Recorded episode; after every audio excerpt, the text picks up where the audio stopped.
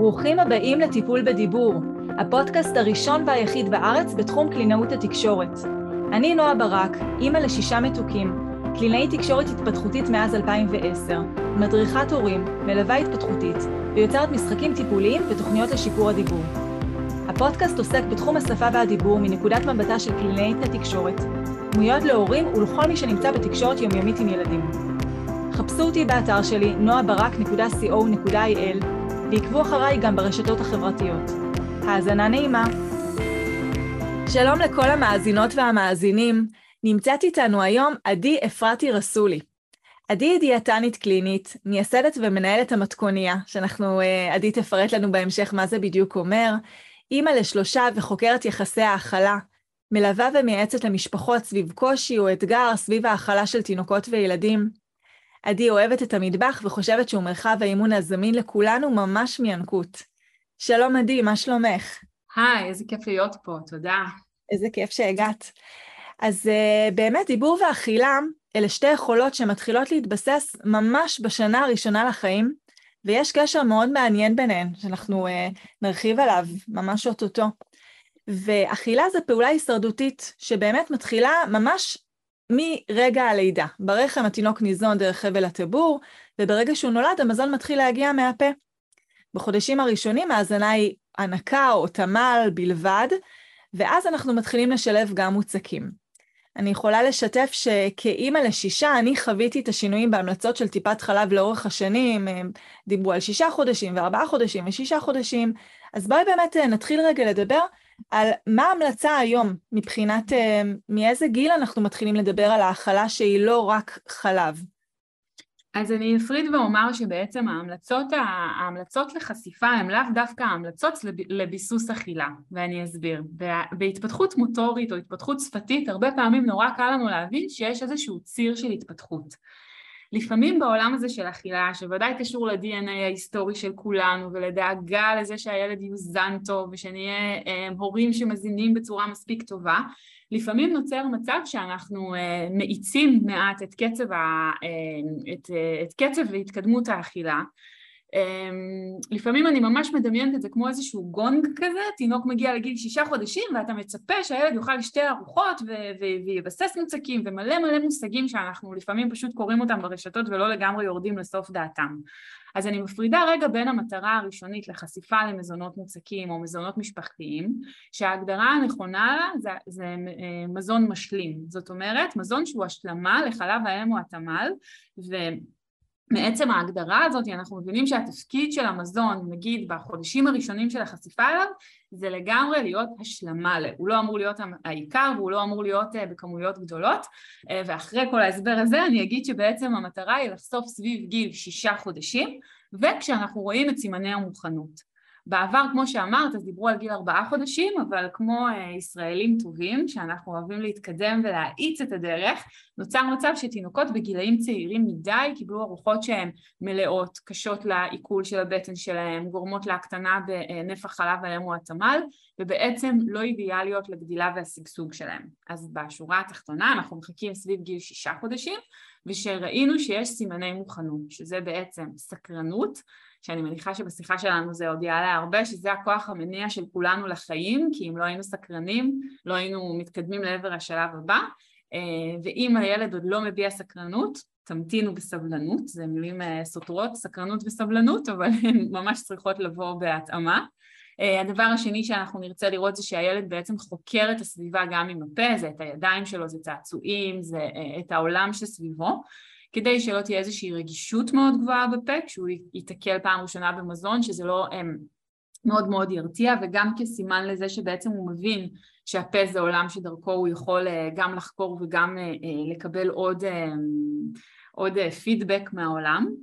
אנחנו רוצים לראות שבעצם התינוק מצליח להחזיק את עצמו בצורה מספיק יציבה. אנחנו בפודקאסט אז תמיד אני מדברת עם הידיים, את תדע לזה כרגע, אבל בעצם אני רוצה לראות, אני אתן לכם דימוי, אתם מכירים את הכלבלבים האלה שיושבים לפעמים על הדשבורד של האוטו והראש שלהם ככה מתנועע עם הראש, זה ישן כזה של מוניות של פעם. לגמרי. אני רוצה שהתינוק שלי לא יהיה כזה נוזלי ומתנדנד, כדי שהוא יוכל להתמודד ברמה הגופנית טוב מספיק עם הזנה שהיא לא נוזל. ולכן אני רוצה לראות שפלג גופו העליון יציב באופן יחסי, זה הרבה פעמים מגיע ביחד עם התהפכות, עם היכולת של תינוק להתהפך. אמ, ומסכם בעצם את זה שהכל קורה ביחד, ההתפתחות המוטורית היא זו שתאפשר לו גם להתקדם אמ, לעבר המזונות המוצקים. אז סקרנות, חקירה עם הפה, יכולת להחזיק את עצמו בצורה יציבה ובעולם, וגם אני אה, מצטרפת להמלצה הזאת, נוהגים להמליץ גם על הכפלת משקל הלידה. אה, זאת אומרת שאם תינוק נולד אה, שלושה קילוגרם, אני אצפה שהוא לפחות יכפיל את משקל לידתו, זה באופן טבעי קורה סביב גיל ארבעה, חמישה, שישה חודשים, אבל אם זה לא קורה, אז מעבר למוצקים לפעמים יגזול מהנפח של חלב האם או התמ"ל, שהוא בעצם המזון הכי ישיר שיש אה, מבחינה תזונתית. זה היה ממש ממש מפורט וטוב. אז, אה, אז באמת בואי ניכנס רגע יותר למקום המוטורי. אז דיברנו גם על יציבות מבחינת פלג גוף עליון, ומבחינת שרירי השרירים עצמם, הלשון, השפתיים, מה בעצם צריך לקרות שם? מה אנחנו מצפים שיקרה? אנחנו מצפים לראות עוד לפני שהילד התחיל לאכול שהוא חוקר עם הלשון, זאת אומרת שהוא מזיז אותה מצד לצד, עושה קצת תנועות כזה כמו, אה, כמו היפוך של הלשון, אה, כמו אה, אם אני אבקש מכם עכשיו לבדוק אם אתם יודעים להפוך את הלשון, אז אתם תעשו מין תנועה כזאת שהיא סיבובית, חלקם, חלקכם תצליחו, חלקכם לא, אבל בעצם אנחנו רוצים לראות שהילד מגיע עם הלשון שלו בצורה שהיא יותר אה, מתוחכמת או יותר מתקדמת מאשר רק מציצה של אה, פטמת השד או בקבוק שהיא הפעולה הראשונית שהוא נולד ויודע לעשות. כדי שזה יקרה אני חייבת לוודא דבר מאוד מאוד חשוב וזה שאתם אוכלים לידו. כי אם אתם לא אוכלים ליד הילד שלכם זה כמו לרצות שהוא יסתקרן בהליכה אבל הוא כל היום במנסה, זה כמו לרצות שהוא יסתקרן, יסתקרן בהמשך חייו בספרים או קריאה אבל מעולם לא היו ספרים נגישים לו אז לאכול ליד הילד שלכם זה בעצם ההכנסה הראשונית והחשובה לעולם שמייצר פה בכלל הזדמנות להיות סקרן ולראות את תנועות הפה שלכם. זה בעצם החשיפה, זו חשיפה שהיא, אה, שהיא ויזואלית. נכון.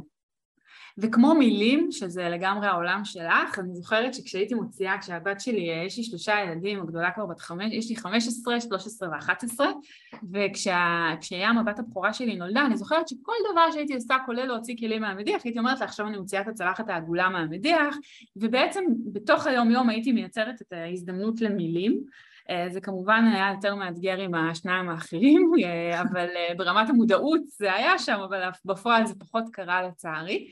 אבל גם עם אוכל אנחנו צריכים לייצר חשיפה עוד לפני שזה בכלל רלוונטי.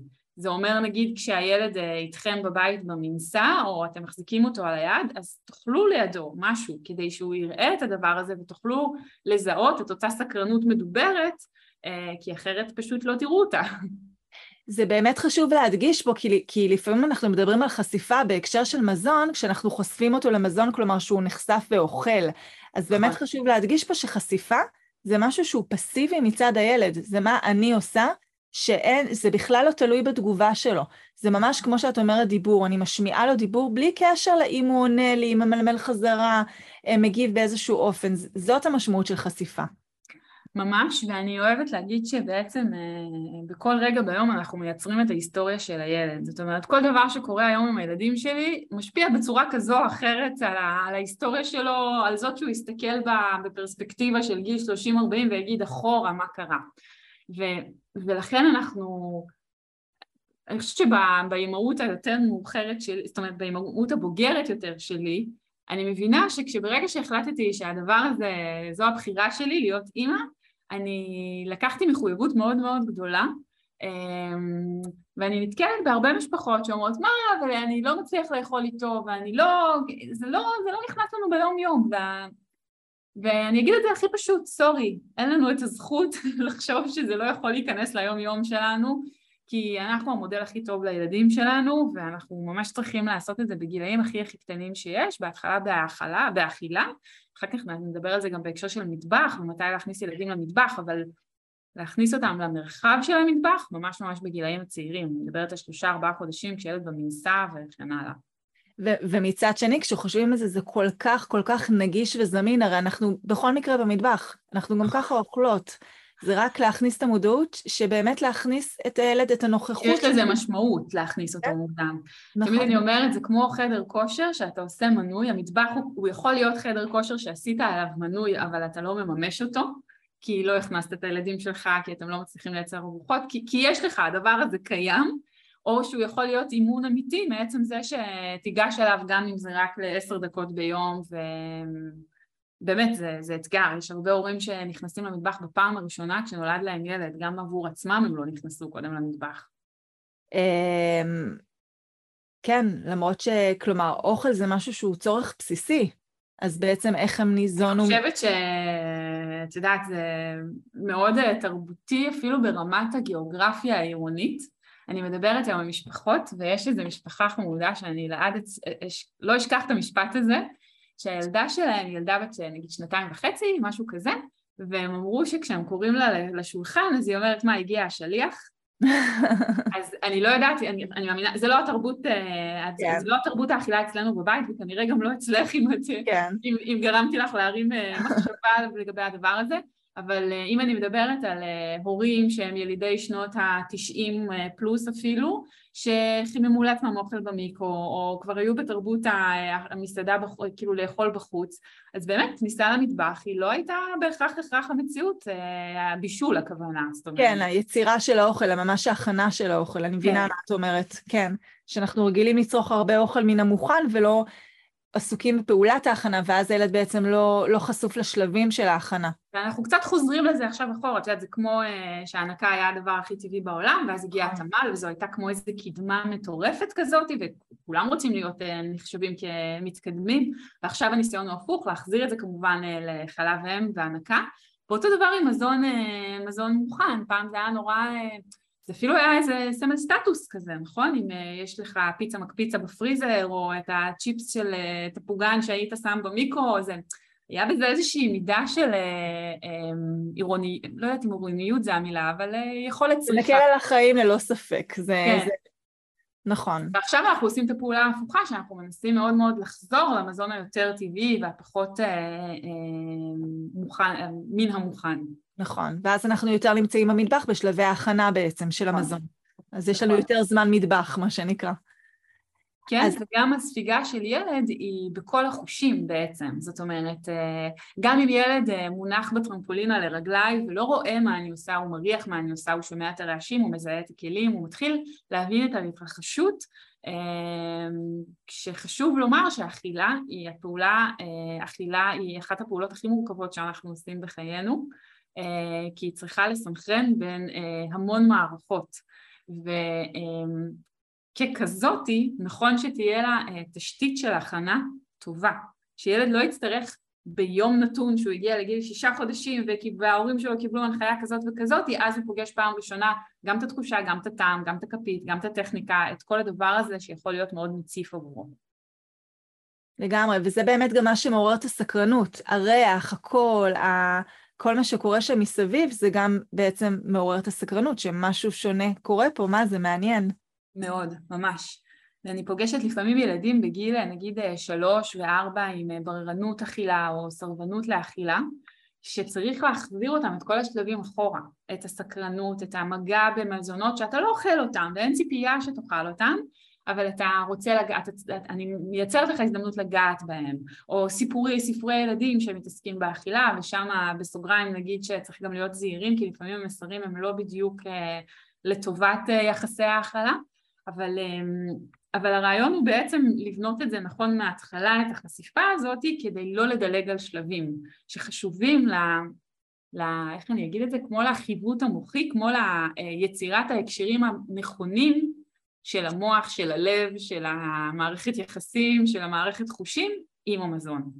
מעניין, ממש מעניין מה שאת אומרת, תכף אה, גם נדבר יותר על, אה, על בררנות באכילה, אבל באמת עולה לי בראש ילדים שההורים אומרים, אבל השולחן, תמיד על השולחן יש מגוון של מאכלים ועדיין הוא בררן, וזה מאוד מעניין, כי את בעצם אומרת להחזיר את זה לשלבים של היצירה של האוכל. זה לא רק שזה מונח כמגוון, ואז רק בעצם החלק הוויזואלי וגם המריחים, אבל אין פה את התהליך של היצירה, שזה מכניס מאוד את הסקרנות. אז אולי ללכת עוד שלב אחורה. נכון, ואני אתייחס לזה בשתי רמות. אחד, זה שדברים שקורים בבית שלנו כל יום, כבר כמה וכמה שנים, הופכים לפעמים להיות רעש לבן. זאת אומרת, משהו שהילד כבר לא כל כך רואה אותו או מזהה בו איזושהי סקרנות. כי זה קורה כל הזמן, אם השטיח מונח באותו מקום, אז הילד כבר לא זוכר שיש לנו שטיח בבית. אבל אם אני רגע אזיז את השטיח או אחליף אותו, או אדחוף בין השולחן לשטיח ואעשה איזשהו שינוי, ילדים לרוב ישימו לב לזה. אותו דבר בשולחן האוכל, אם אתם מגישים כל ערב את הסלט הקצוץ שאתם אוכלים ואת הקוטג' שהילד אוכל וכן הלאה, אז נוצרת איזושהי חוויית uh, סטטיות כזאת. אז צריך לייצר איזשהו, um, איזושהי שונות וחוויה מחודשת בשולחן, אבל עוד קודם אני אגיד שברגע שילד מגיע לשולחן, ובטח אם מדובר על ילד שיש איזושהי סרבנות לאכילה, uh, שזה מבחינתי ילד שצריך לשכנע אותו לאכול בכלל, עזבו את סוג המזון, אלא בכלל את האקט הזה של הלאכול, או ילד בררן, אז הרבה פעמים כשהם מגיעים לשולחן זה זמן הדריכות שלהם, זאת אומרת, הם יודעים שיש פה איזושהי ציפייה מאוד גדולה וכבר יש איזשהו, איזושהי דינמיקה קבועה ו, ו, ולא, ולאו בהכרח, ולא בהכרח מיטיבה. כשאנחנו יוצאים משולחן האוכל, זאת אומרת בהכנה בשיש, בקניות בסופר, בסידור במקרר, בארגון מחדש של המטבח, בספרי ילדים, בהכנת חותמות בעזרת ירקות או פירות, אנחנו מאפשרים לילד שהסקרנות שלו תוביל אותו במקום החשש שלו. כי במרחבים שהם לא שולחן האוכל, יש פחות ציפייה מובנית שלנו כהורים או, או כגננות שהילד יוכל. אנחנו באמת באים לחוות איתו חוויה. וכשילד יוצא מאזור ה, הציפייה הזה, הוא מרשה לעצמו יותר. הרבה פעמים נראה ילדים שעובדים ליד השי, שזה הם יותר מנשנשים, ואז אתה אומר, יאללה יאללה, אז בוא תאכל את המלפפון הזה בשולחן, לא, ושם זה כבר לא קורה, כי הוא ננעל וחזר לסטטינג הזה. אז שני דברים שאני אמליץ, אחד, זה תרעננו את מרחב האכילה שלכם, גם אם זה אומר שהכנסתם, אה, אה, אני אראה לך למרות שאנשים לא רואים, אה, נגיד פורס ביצים, בסדר? תנו לילדים לקלף את, השולח... את הביצים בעצמם בשולחן ושהם יפרסו את... עם הפורס ביצים כזה כמו שיש במעדניות. אה, לוקחים קולפן ואת הירקות קולפים על השולחן ולא בשיש. בראש, כדי, כן. בדיוק, כדי לייצר איזשהו משהו שבעצם הפעולה המוטורית שלו מעניין את הילדים.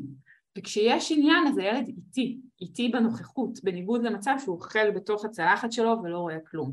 אז תרעננו את מרחב האכילה, תנו לילדים להיות שותפים כל הדרך, אני קצת קוראת לזה כמו משחק מקדים, אף אחד מאיתנו לא אוהב לבצע איזושהי משימה כי הוא צריך, אנחנו תמיד אוהבים לקחת חלק אה, קודם בתוך הדבר הזה,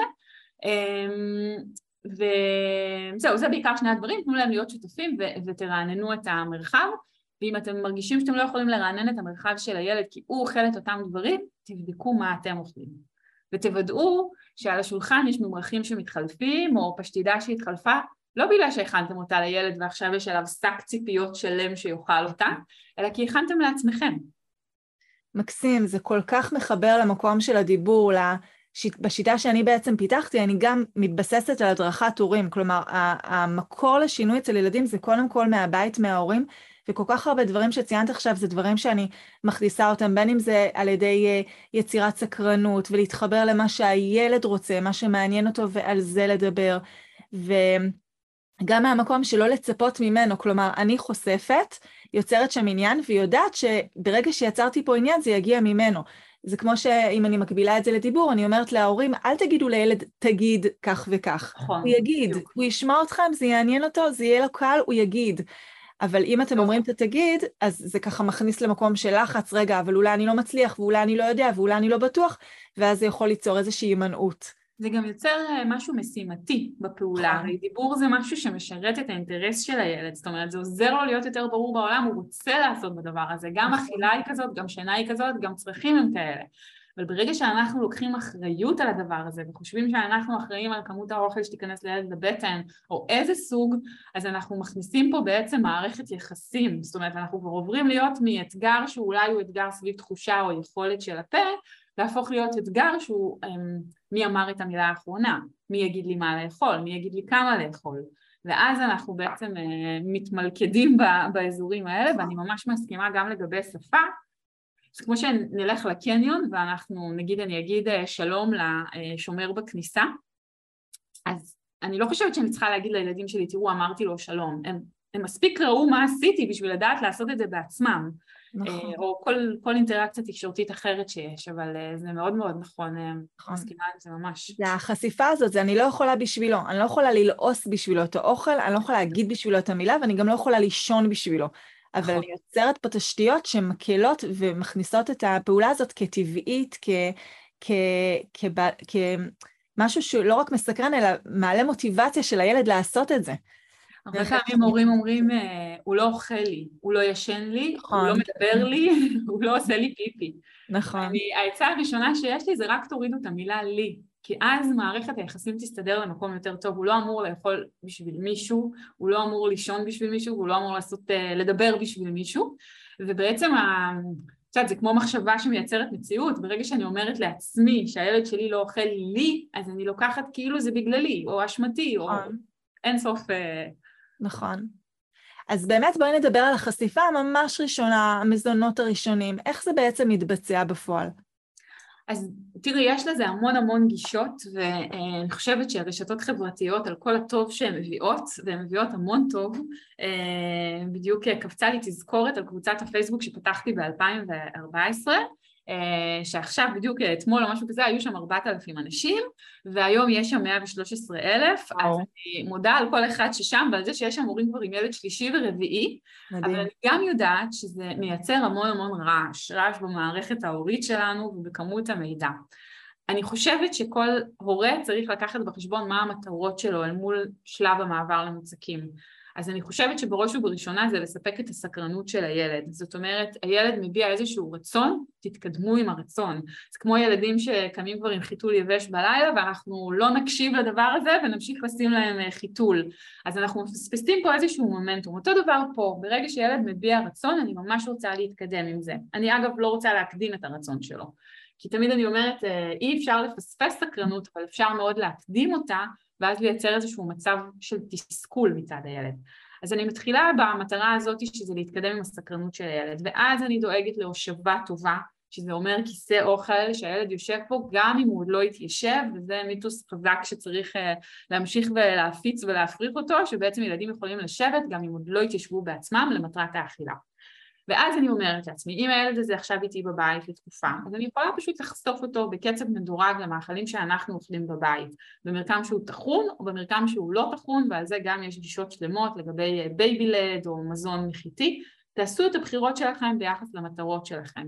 משפחה שרוצה להתקדם לעבר ביסוס ארוחה כי הילד נכנס עכשיו לגן או נכנס בקרוב לגן, אז בעיניי המטרות זה לאפשר לו להתקדם עם מרקמים יותר מעוכים או טחונים שיאפשרו לו להגיע למיומנות אכילה יותר פשוטה בהשוואה לאכילה של מזונות יותר גסים, כמו אה, פירות וירקות שלא נטחנו, וחשיפה לאלרגנים שגם היא חשובה לפני כניסה לגן, כי חס וחלילה אנחנו לא רוצים לגלות את זה בגן. אז בכל מה שאינו אלרגני, פירות וירקות בסיסיים, ואפשר למצוא רשימה מפורטת של זה גם באתר שלי במתכוניה, אמ, אני פשוט מתקדמת איתם, זאת אומרת נותנת לו היום איזה פרי או ירק, מחר עוד אחד, מחרתיים זה, פחות צריכה לעשות הפרדות, כי אני יוצאת מנקודת הנחה שתאורטית ילדים יכולים להיות אלרגיים לכל דבר בעולם, אבל אם אני אעשה הפרדה אינסופית אז אה, באמת אני לא, זה לא יתפתח לעולם. כן. אמ, ואת המזונות האלרגנים, שזה ביצים, סויה, מוצרי חלב, אה, דגים, אה, מה שכחתי? תכף אני אזכר, דגים, ביצים, מוצרי חלב, סויה, שכחתי משהו, תכף, אה, סום סום ואגוזים, אז את אלו אני כן דואגת לחשוף בנפרד, אבל את היתר אני אחשוף בצורה שהיא די טבעית לתפריט המשפחה. אה, בתחילת הדרך, בדיוק בגלל מה שדיברנו קודם על החושים, אני אעדיף, אני אעדיף אה, לתת מזונות שהם לא מתובלים מדי, כדי לאפשר לילד לחוש את הדברים כמו שהם. קהיות הטעם או היכולת של ילד לזהות טעם, תינוק צעיר, היא טובה וחדה יותר מאשר שלנו, שאנחנו כבר רגילים לטעמים המאוד חזקים, אה, המלוכים, המתוקים, השנוניים, אמ, וילדים עוד לא שם, אז תאפשרו להם ממש ליהנות מטעמים ראשונים וטבעיים, ובפרקטיקה אני מדברת על פירות וירקות כבסיס, אחר כך אני מוסיפה קצת שומנים, כמו שמן זית או אבוקדו, ומתקדמת לעבר חלבונים. אמ, אפשר ממש למצוא את זה מסודר, זו שיטה שאני קוראת לה שיטת השלבים, אל תיתקעו או אל תעמדו בכל שלב זמן ארוך מדי, אלא פשוט תיקחו את הרעיון שמאחורי הדבר הזה, שלוקח בחשבון את מערכת העיכול של הילד, את הרצון לחשוף אותו לטעמים, ותבדקו האם אתם רוצים לתת מזון טחון או מזון שהוא גס, וגם אם בחרתם במזון טחון, תתקדמו מהר יחסית למזון שהוא יותר גס, כי זה יהיה רלוונטי להיענות שלו וליכולות ה, אה, הפה שלו, אה, ואת בטח אה, מזהה את זה יותר טוב ממני או פוגשת את זה גם, כל מה שקשור כן. לתפקודי הפה בעצם. אז באמת, אם מדברים על תפקודי הפה, אז בואי רגע נגיד באמת שאותם איברים שמשמשים לאכילה, משמשים לדיבור ברמה הכי ישירה, לשון, שפתיים, נכון. לסת, זה, זה בליעה לגמרי. ואם יש...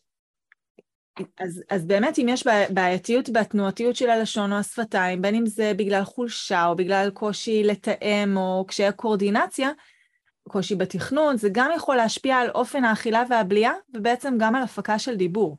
נכון. הרבה פעמים מה שהורה יפגוש קודם זה את הקושי באכילה, ואז מן הסתם בגלל ההיררכיה של הדברים, יפגוש אחר כך איזשהו קושי בדיבור.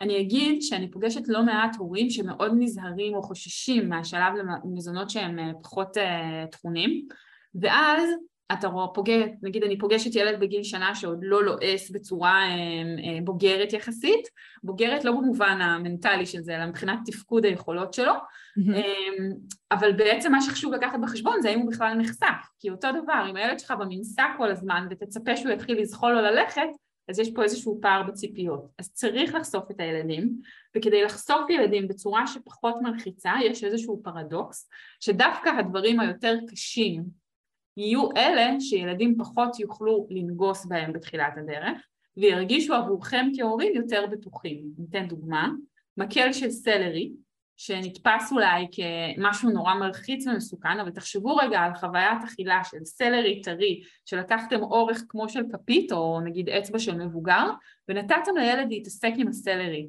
סיכוי אה, קלוש עד אפסי שהוא בכלל יצליח, הוא לא יצליח לעשות שם פעולות אה, נגיסה, הוא יצליח להתעסק עם זה וללעוס את זה, להזיז בעצם את הלשון, אבל הוא לא יוכל לנגוס. מה שכן זה יאפשר לו לעשות זה להעביר את זה בכל חלל הפה, להכיר את התחושה הגסה יותר שהן מצריכות הלסתות כדי להתעסק בדבר, בדומה מאוד למשכן. אז אפשר לתת נשכנים, אבל אפשר גם להפוך אוכל להיות כזה שהוא אה, בחקירה שמקדמת את מיומנויות הלעיסה. אז אני אתחיל, נגיד, במשהו טחון, אני אתקדם לדברים שהם יותר רכים ונמוכים, אבל לא טחונים, למשל, את אותה בטטה שהייתי מועכת לו, עכשיו אני לא מועכת, ואני יודעת שברגע שזה נכנס לפה עם הרמת הלשון, קחו רגע, תדמיינו חתיכת בטטה, שמתם אותה בפה, ברגע שהיא בפה והזזתם את הלשון בתזוזה הכי מינימלית, זהו, בטטה נמעכה. זה לא יקרה למשל עם כרובית או עם ברוקולי. אז אני מתחילה, אה, עבור מי שיותר זהיר או חושש, אני אתחיל עם דברים שהם, אה, כשאני מדברת כמובן על ההורה, ילדים לרוב לא חוששים, אה, כן. אז אני אתחיל בדברים, מה שאני קוראת להם מעיכים, ואני אעבור לדברים שמצריכים יותר תנועות לעיסה, כמו פשטידה רכה, משהו שמצריך ממני גם להזיז את הלשון ולא רק להרים אותה למעלה ולמעוך את המזון, ואני מתנסה גם בדברים המאוד מאוד קשים, כמו הסלרי או כמו לחם שלקחתי רצועה של לחם שקליתי אותו מאוד מאוד טוב, כמו צנים, ומאפשרת לילד לחקור איתו את אה, חלל הפה. אה, לא דיברנו על גילאים, אבל אני אגיד בשביל מי שכן ככה אומר וואו, אבל זה קורה בגיל שנה וחצי וזה, אז לא, לא, לא, זה קורה ממש, תתחילו במחיות אם אתם חוששים, או תתחילו ישר, כמו שאמרתי, במזונות הנמעכים, וזה ממש יכול לקרות בגיל שבעה, שמונה, תשעה חודשים, אני לא מדברת על גילאים הרבה יותר מאוחרים, אה, וזה תלוי חשיפה. כן, לגמרי. חשיפה, מודעות, כמובן תמיד תחת השגחה של מבוגר. תמיד, נכון. כן. מה, איזה מזונות היית ממליצה כדיאטנית במקרים שאצל ילדים קצת יותר גדולים, גילאי נניח שנתיים, שאנחנו מזהים שיש שם חולשה בשרירי הלעיסה, ואז אנחנו בוודאי, יש תרגילים אורל מוטוריים כקלינאית שאנחנו נותנים להורים, אבל גם איך אנחנו יכולים לשלב את המזון לטובתנו. אז בעצם הדברים הפריחים וה...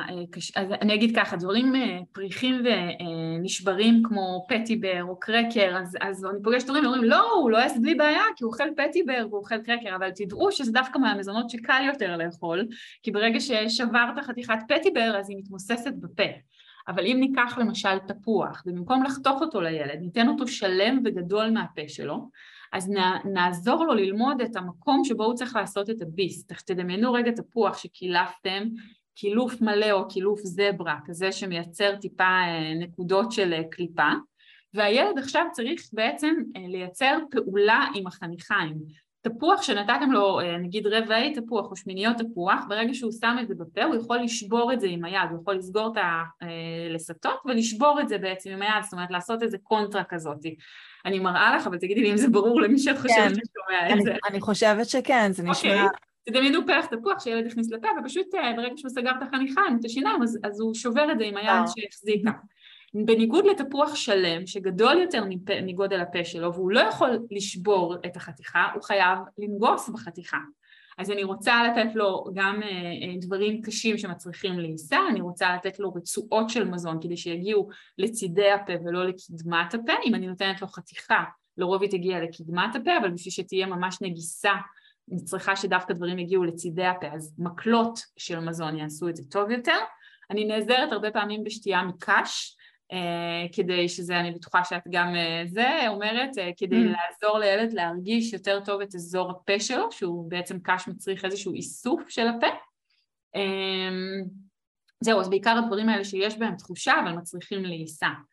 בניגוד לפטיבר וקרקר, שאתה יכול לנגוס וקצת למצוץ אותם אחר כך, אני מחפשת דווקא דברים שצריכים יותר עבודה, נגיד אה, חזה עוף צלוי או שניצל או דברים שלא מספיק שאחרי שנגסת תייצר שם רק מציצה של המזון.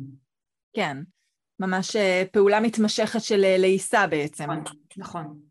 ואז שרירי הלעיסה הם ממש משריר כמו כל דבר, כמו שאנחנו מתאמנים ומאמנים את הרגליים והידיים, אז אותו דבר אנחנו מאמנים גם שם. בדיוק, ו- ובאמת יש ילדים שכמו שאת בטח רואה זה חולשה אה, אורגנית מה שנקרא, mm-hmm. אבל יש גם כאלה שזה פשוט היעדר התנסות, ו- ואז מה שאני מציעה הרבה פעמים להורים זה תצלמו את הילד שלכם בסרטון אכילה היום, תנו לו להתקדם בעוד מרקמים וצלמו לעצמכם עוד שבועיים שלושה ותראו האם אתם מזהים איזושהי התקדמות יעילה באכילה, זאת אומרת זה כמו זחילה שראית את הילד שלך עושה כזה זחילת, איך קוראים לזה? גחון, גחון. תפילת לוחמים כזה, שהם עושים על יד אחת לפעמים בגחון. כן. ו- ואם אתה מסתכל בפרספקטיבה של זמן, אז אחרי שבועיים אתה רואה שבעצם הוא למד להתארגן עם שתי הידיים ועושה את זה יותר יעיל. אז אה, סרטונים הרבה פעמים עוזרים בדבר הזה, גם אם אתם לא מלווים על ידי אנשי מקצוע, פשוט תעזרו בזה בבית. לגמרי, זה כל כך נכון. אני עובדת המון המון עם סרטונים ביתיים, זה גם מאפשר לראות את הילד בסביבה הביתית שלו, ולא בהכרח בסביבה האבחונית החיצונית, שלא תמיד הוא מביא לידי ביטוי שם את היכולות האמיתיות שלו. אבל... זה מאוד רלוונטי בהקשר של אכילה, כי, כי פה הוא איבר סופר אינטימי, וכשאתה לא מרגיש בפתיחות וחיבור למקום, באופן טבעי, כי רק הגעת, כי התחילה השנה בגן, כי אימא נסעה לחו"ל או אבא יצא לחופשה, אז אז בעצם אתה סוגר את המקום הזה, הוא כמו איזה סימבול כזה לרמת הביטחון שלך, ולכן כשאנחנו מצפים לילד לאכול במרחב שהוא לא המרחב הטבעי לו, לרוב זה הולך לשני הקצוות, זה או שהוא מאוד מאוד מפתיע ופתאום יש איזה ילד ש... כשעבדתי במרפאת אכילה באלין, אז את יודעת, לפעמים היו מגיע, מגיעות משפחות, ווואו, הילד היה אוכל, עכשיו ידעתי שאם הם הגיעו, בוודאי שהם חווים אתגר. אז הרגע היחיד הזה שאני ראיתי, אין בו כדי, את יודעת, להגיד, או, נו, הורים אה, לחוצים, או לא יודעת מה, זה לא הייתה המחשבה. אבל ילדים בדרך כלל במקומות חדשים הם הולכים לאחד הקצוות, או מאוד מפתיעים, או אה, עוד יותר אה, נסגרים. אז נכון. באמת סרטונים זה כלי נכון. משובח. Uh, באמת, אם אנחנו מדברים על הפרעות אכילה אצל ילדים, אני יכולה להגיד שבעיות בדיבור לפעמים מתחילים לטפל, אם יש צורך, עם קלינאי תקשורת, גם בגיל כמה חודשים. יש מיומנויות אה, תקשורתיות ראשוניות שאנחנו מצפים לראות, ואם יש בעיה, מטפלים. אה, לעומת הגישה, לצערי, שאני שומעת לא מעט רופאים שמדברים על לחכות עד גיל מסוים, עד גיל שלוש, ורק אז, אם הוא לא מדבר, לפנות לעזרה, זה פשוט לא נכון. אנחנו יודעים שבכל גיל יש את הציפיות שלו, וברגע שזיהינו פער, לתת מענה, כי אנחנו לא רוצים שהפער יגדל, אנחנו לא רוצים שיתווספו שם קשיים נוספים. מאיזה גיל אנחנו מצליחים לזהות אה, בעיות באכילה אצל תינוקות ומאיזה גיל אנחנו נרצה להתערב שם? אז אני אגיד שבעצם אכילה בהיותה אה, אה, כל כך, אכילה זה הסימן לחיות, נכון? אם אנחנו, לא עלינו אדם בסוף ימיו שבוחר להפסיק לאכול, יש רק פרשנות אחת לדבר הזה, הוא לא כן. זה. עכשיו כשיש לנו אתגרים באכילה, אז אנחנו תמיד נסתכל עליהם קודם כל ברמה הפיזית, האם יש פה איזשהו קושי פיזי של לשון קשורה, שהרבה פעמים תפריע תפקוד הנקה, אבל יכולה גם להיות אתגר לבקבוק אם לא נוצר ואקום כמו שצריך, חך שסוע או חך גבוה, או כל מיני דברים שקשורים ממש לתפקודי הפה. אז זה הדבר הראשון שהייתי מסתכלת או בוחנת אותו, ולרוב בגילאים האלה אז תעשה את זה או יועצת הנקה או, או, או רופא הילדים, זאת אומרת בגיל שלושה ארבעה חודשים לרוב אני חושבת שלא נפנה לקלינאי תקשורת בדבר הזה אלא אם אחד הגורמים הקודמים לזה כן זיהה איזשהו אה, קושי במבנה. כן. ואז גם כשיש קושי במבנה אנחנו עדיין נרצה לראות מוטיבציה של הילד. זאת אומרת כי הרצון לאכול הוא משהו שהוא יותר חזק מהכל אז אנחנו מסתכלים על זה ברמה אמ, המבנית של הדבר הזה, וכשזה אה, נראה שזה תקין, אז אנחנו מנסים לבחון האם תקשורת, היחסים בין האוכל למאכיל, הם כאלה שמייצרים תקשורת. יש המון הורים שמתקשים לשמוע את הבכי של התינוק שלהם, גם אני לא אוהבת לשמוע את הילדים שלי אבל אני כן זוכרת שבסוף זה איזשהו, זו דרך תקשורת. וכשילד מתקשר אז נכון שאני תמיד ארצה לזהות את זה בסימנים טיפה יותר מוקדמים אבל um, הרבה פעמים כשהם דווקא גדלים הילדים סביב גיל ארבעה חמישה חודשים כשהעולם מספיק מסקרן אז ההכרה ברעב יכולה להגיע פתאום, ילד פתאום יכול להרגיש שהוא רעב כי הוא היה עסוק בסקרנות סביב העולם ואז יש שם בכי, הבכי הזה זה הסימן שלכם להציע אוכל. אם אתם נוהגים בטכניקה של להגיש אוכל כל שעתיים, כל שלוש, כמו אה, רולטה כזאת, כמו איזה ניסוי של מקסימום זה יצליח, אז הרבה פעמים ככל שהילדים האלה גדלים הם חווים את הניסיונות המרובים האלה כמו איזשהו סוג של לחץ. ואז אנחנו צריכים להחזיר למקום את התפקידים ההוריים שקשורים לזה שאתם אחראים על הגשת המזון הטוב ביותר ועל הרגלי האכילה, והילדים אחראים על מה וכמה הם ייקחו מאותו, מה, מהמזון הזה שהגשתם. אז אמ, יחסי האכלה אה, יכולים לראות, אה, אני יכולה לראות קשיים בהאכלה כבר בגילאי אה, חודשיים ושלושה חודשים, ברוב המקרים יש שם איזשהו קושי ראשוני כמו אה, קושי בעיכול החלב ומועטמל או אה, קושי או ריפלוקס או אלרגיה או משהו שלקח רגע לזהות אותו ובינתיים הילד יצר איזשהו הקשר שכמובן לא באשמת אף אחד יצר איזשהו הקשר בין אוכל לחוויה לא נעימה. כי כואב לו אחר כך, כי לא נוח לו לעכל, כי זה לא באמת נינוח אז הרבה פעמים זו הסיבה הראשונית עוד משהו שמאפיין את אוכלוסיית אה, אמ, מי ככה יותר בשכיחות זה ילדים שנולדו מאוד קטנים לגיל ההיריון או פגים אה, או אפילו הריון שכבר הייתם במעקב גדילה עוברית שבעצם שותל בבסיס המחשבה ההורית שלנו את המחשבה שהילד שלי הוא קטן והתפקיד שלי זה להשקות אותו ולעזור לו לגדול. ואז לפעמים נוצרות התנהגויות של הרבה הצעות אה, כשהדבר הראשון שצריך לעשות זה להחזיר בעצם את האחריות לבקשה על המזון לילד. וזה תהליך מאוד קשה לפעמים, בטח שאנחנו מדברים על הגילאים הקטנטנים אבל אה, אנחנו ממש ברגע שאני מזהה משפחה מבחינתי כל משפחה שפונה היא משפחה שצריכה לקבל טיפול. לא תמיד אני הבן אדם עבורם, לא... ולמה אני אומרת את זה? כי אם אני כאימא או כהורה מוטרדת, אז הדבר הזה מרחף לי בראש כל הזמן. נכון. אז הטיפול הוא לא חייב להיות טיפול בילד, הוא יכול להיות הדרכה להורים, ברוב המקרים זה מה שנעשה בגילאים האלה, אמ, אבל כן צריך לקבל שם איזשהו מענה, ואני אגיד שיש היום יותר ויותר דיאטניות שעוברות הכשרות מעמיקות במקום שקשור ביחסי ההכלה, שזה עולם מאוד מאוד סבוך, ממש כמו שאנחנו מכירים את זה בעולם אה, מתבגרים של הפרעות אכילה, גם בתינוקות יש המון המון ניואנסים ודברים ובבקשה, בבקשה תלכו לאנשי מקצוע שמבינים בתחום, אה, יש היום גם דיאטניות בטיפת חלב, וכל אדם שצריך עזרה, אני, אה, זה מה שאני עושה לפרנסתי, אבל גם תמיד תמיד מפנה הלאה, אם מכל סיבה שהיא אה, בן אדם לא, לא מצליח להגיע אליי, אני אעזור לכם למצוא את האיש הנכון, אל תתמהמהו עם זה. זה מצטבר והופך להיות, כמו שאמר קודם, על, על, על מיומנויות תקשורת, זה הופך להיות יותר ויותר מאתגר, ואוכל אתם פוגשים מול התינוק שלכם לפחות שש-שבע פעמים ביממה, מה שאומר שזה ממש אה, מאוד מציף מנטלית. נכון, אני מאוד מאוד מאוד מתחברת. בואי נדבר רגע על אה, אכילה מול טלוויזיה. אני יוצא לי ללוות אה, לא מעט משפחות שבאמת משתפות שהילד חשוף הרבה לזמן מסך במהלך שעות הערות שלו, ואנחנו מדברים על איך לצמצם, או איך להפחית, או איך להוריד לגמרי. והרבה פעמים אומרים לי, אוקיי, הכל בסדר, אבל לאכול הוא חייב מול טלוויזיה, כי אחרת הוא לא יאכל לי. אז בואו נדבר רגע באמת, בוודאי שאנחנו מבינים את ההשלכות של טלוויזיה ושל חשיפה מרובה למסכים, לא ניכנס לזה, אבל איך אני יכולה... אני רוצה להיכנס לזה רק מהמקום התזונתי. כן. שבעצם בגילאים הצעירים אנחנו מייצרים הרגלים. בגיל נגיד שנתיים, שלוש, ארבע, אתה עוד חי כהורה בעולם שבו אתה מאמין שכל מה שתרצה אל מול הילד שלך יקרה, כשתרצה שהוא יראה פחות. הכוונה היא שבעצם אנחנו מייצרים איזשהו הרגל, אבל הילדים האלה גדלים, הם, הם מתרגלים לאכול מול מסך. אחר כך מה קורה? המסך הופך להיות המסך האישי שלהם. נגיד היום כבר ילדים בגיל שבע, שמונה, תשע, יש להם טלפון ביד, ובעצם נוצר צימוד התנייתי שאל מול מסך מגיע אוכל. ו, ואז אנחנו הרבה פעמים, הורים שהתחילו האכלה מול מסך כי הילד כמעט ולא אכל, פוגשים אותם אחר כך שנים קדימה, לא הרבה שנים קדימה, עם אה, משקל עודף ואכילה סלקטיבית של מזונות שהם יותר משנושיים כאלה, כי זה מה שאתה אוכל מול מסך, אתה פותח את המגירה בבית, אז בסדר, אתם לא קונים חטיפים, אבל יש איזה בייגל אל האורחים, ויש איזה שוקולד מריר, וילדים מוצאים מה לקחת, אז גם ברמה הזאת של ההתניה. אבל גם בעיקר מעבר לנוכחות של מסך ושעות המסך, כמו שאת אומרת, זה מדובר בכל, אה, בכל מדיה, אמ, מסך מאוד לוקח את המחשבה ובעצם מייצר מצב שילד נתון למה שקורה מולו במסך ופחות נוכח אל מול האוכל. ואגב המלכוד, כי הרבה פעמים ילדים שהם טיפה יותר אה, אה, נרתעים או נמנעים או נגעלים, מזונות שקשה להם לאכול בנוכחות מלאה, הם כן יאכלו מול המסך, כי יש משהו שכשמו כן הוא ממסך, הוא מייצר איזושהי ירידה ברמת התודעה. האם זה שווה את זה?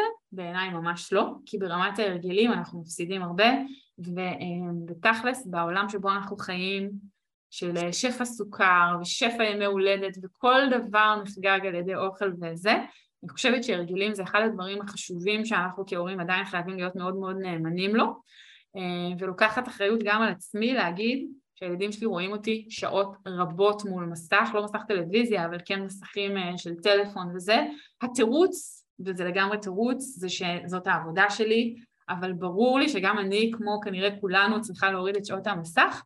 אמ, ו, וכדי לצאת עם משהו פרקטי לדבר הזה, אז תפרידו בין אכילה ומסכים, זאת אומרת, חזרתם הביתה, הילד רגיל לראות טלוויזיה אחרי הגן או באיזושהי שעה בגן, באיזושהי שעה ביום, אז תגידי לו, הנה, עכשיו אתה יכול לראות פרק או אה, שניים, אה, בזמן הזה אני מכינה ארוחת ערב, אחרי שתסגור את הטלוויזיה נלך רגע להתקלח ולאכול. זאת אומרת, לא גזלתי ממנו את זמן המסך שלו, שמתי גבול ברור לכמה זמן יש לדבר הזה, ו- וזה שסגרת את המסך זה לא בגלל האוכל, זה חלק מסדר היום שלנו. אתה רואה טלוויזיה בזמן שאני מכינה את האוכל, אתה גם יכול לבוא ולהצטרף להיות איתי, אה, למרות שזו תחרות קשה להזמין ילד למטבח או להזמין אותו לראות אה, מסך, אבל לשים גבול מאוד מאוד ברור, גם אם זה אומר שכמה ימים הילד יסרב לאכול, או יאכל פחות ממה שאתם רגילים, או יאכל מגוון פחות איכותי.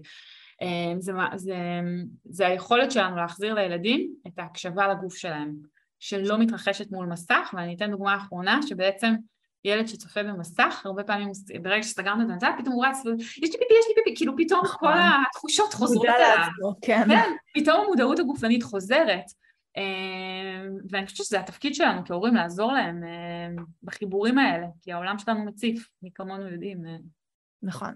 וזה לא פשוט, זה לא פשוט, זה לא פשוט להתמודד, כמו שאת אומרת, עם ילד שבוכה ושנכנס לטנטרום בגלל שהורדנו מסך והוא רגיל ככה. אמ, אני אומרת הרבה פעמים להורים, ברגע שאני מבינה כהורה מה החשיבות של זה, קל יותר להכיל את הבכי שלו. כלומר, קשה לו, אני מבינה שקשה לו, אבל גם אם אני עכשיו אחצה איתו את הכביש והוא צורח ולא בא לו לתת לי יד, אין שום סיכוי בעולם שאני אשחרר לו את היד. אז זה אותו דבר, אם אני מבינה למה הדבר חשוב ומה המשמעות של זה, אז יהיה לי קל יותר להכיל את הבכי, להתמודד עם הסיטואציה ולהבין שעכשיו באמת אובייקטיבית mm-hmm. קשה לו, כי הוא רגיל למשהו אחד ועכשיו הוא מתרגל למשהו אחר, אבל אני אתמיד בזה כי אני מאמינה שזה הדבר הנכון ואני כמובן אקרין לו ואשקף לו את זה, יהיה קל יותר לצלוח את התקופה הזאת. אני ממש, זה, אני ממש מסכימה איתך שזה במסגרת הדברים שקשורים לבריאות ובטיחות מבחינתי, ההרגלים כן. האלה, והם הופכים להיות קשים וקשים ככל שהילדים גדלים, כי גם אנחנו פחות בבית והם חוזרים לבית ספר, כאילו, אבל עכשיו אנחנו מדברות על שנות הזהב מבחינתי של הגילאים הצעירים, אה, כדי להשאיר את הדבר הזה ממש אה, כטבע, כמה שניתן. נכון. עדי, ספרי לנו קצת על המתכוניה. מה זה אומר? מה זה בדיוק? אז אני אגיד אה, ככה שהמתכוניה הזו בעצם קהילה שיצרתי ב-2014 אמ, במטרה אמ, לייצר קהל של הורים שמולו אני אוכל לדבר על האמונות שלי על תזונת אה, תינוקות וילדים אה, והמחנה המשותף הכי בסיסי שמצאתי או הכי מעניין הורים שמצאתי זה מתכונים. כל ההורים רצו מתכונים, אמרתי יאללה נעשה מקום אחד שיש בו מתכונים של תינוקות, אני לא כותבת מתכונים טובים, או לא נהנית מכתיבת מתכונים, אני מבשלת מאוד כזה... יכולה להסתכל על מתכון, אבל מבשלת יותר אינטואיטיבית, פחות נאמנה לכמויות. ואמרתי, אז בואו נעשה ככה שההורים הם אלה שכותבים את המתכון, אני אעבור על המתכונים, אני אסתכל עליהם, אני אתן את ההתייחסות התזונתית שלי, וככה בעצם נוצרה הקהילה הזאת, וזה באמת תהליך מאוד מאוד מרגש. אה, מבחינתי לראות את זה לאורך השנים, ולראות שם הורים לילד שני ושלישי ורביעי אפילו. אה, וזו בעצם המתכוניה שלאורך השנים היא עוברת כל מיני שכלולים, גם במדיות השונות וגם uh, בהבנה שלי ש, uh, שאני רוצה להגיע לעוד אזורים עם ילדים, והאזורים האלה עכשיו uh, התגבשו לידי uh, ערכות בישול שאני מייצרת לעבודה של ילדים במטבח, כי אני חושבת, כמו שאמרתי קודם, שמטבח הוא ממש חדר מלאכה, מרחב אימונים, לא משנה איך נקרא לזה, שיש לכל אחד מאיתנו בבית, ואני מאוד מאוד רוצה להנגיש את זה, אז יצרתי ערכה שיש בה כלי עבודה שנוחים לעבודה, אני חושבת שההיילייט של הערכה זה קולפן שהוא, הלהב שלו הוא לא סכין מתכתי, ובעצם ילד בגיל שנה וחצי יכול ליהנות מלעבוד איתו, יש שם עשרה מוצרים בסך הכל. מדהים. והדבר המאוד אה, משמח שאני מקבלת כפידבקים זה שבעצם יצרתי אה, מתכונים שהם אה, מאוירים וכתובים, ככה התוודעתי למילה אוריינים. אחרי ששלחתי את זה וככה נשות מקצוע התחילו לראות את זה, שבעצם המטרה זה שילד יוכל לעשות את העבודה המובנית והמסודרת במטבח וייתן לכם איזשהו כלי לעבוד איתו ויספק עבורו תוצר. והכי משמח אותי לראות זה שילדים שהם מאוד בררנים ונמנעים וזה, מוצאים אה, שהמאפנס גזר הזה הם תואמים אותו כי הם הכינו אותו. עכשיו יש הבדל בין להגיד לילד תכין מאפנס גזר ולבוא דרוכה לזה שהוא יאכל אותו ככה לבין זה שפשוט הכנו מאפנס גזר ושמנו אותו במרכז השולחן ואם אתה רוצה אז תטעם אותו גם. אז בעצם זה מה שאני עושה בעיקר מייצרת מחשבות על uh, uh, עולם של אוכל ויחסים. um, ובזכות הקהילה הגדולה גם הגיעה באמת אה, להשיג את המטרות המקצועיות שלי ולהדריך אה, גם את הקורס אה, של שילוב בישול בטיפול של דוקטור ילד ברק, שאני שמחה להגיד שהשנה הוא גם נכנס לאקדמיה ואני ארצה גם חלק מהזה. בקיצור, מאוד, דרך מאוד מרגשת מבחינתי, כי המטבח עבורי מאז גיל מאוד מאוד קטן היה המרחב ליצור ולפרוק, אז... מקסים, מקסים. אני ממש. דיברת מקסים, ממש. באמת, איך אפשר למצוא את זה? אז במתכוניה אפשר למצוא, יש את האתר, ששם באמת הדברים אה, הם אה, הכי מאורגנים שהצלחתי, הם לא הכי מאורגנים, הכי מאורגנים שהצלחתי, יש קבוצת פייסבוק ויש אינסטגרם, אה, ויש הרצאות שזמינות תמיד תמיד, בדומה לתוכנית שלך, אז אני, יש לי ככה הרצאות לפי נושאים, ופעם בתקופה אני גם פותחת קבוצות ליווי כאלה, ואני עושה פגישות ייעוץ בזום, שלפניהם גם אני רואה סרטונים ומבינה את הסיטואציה.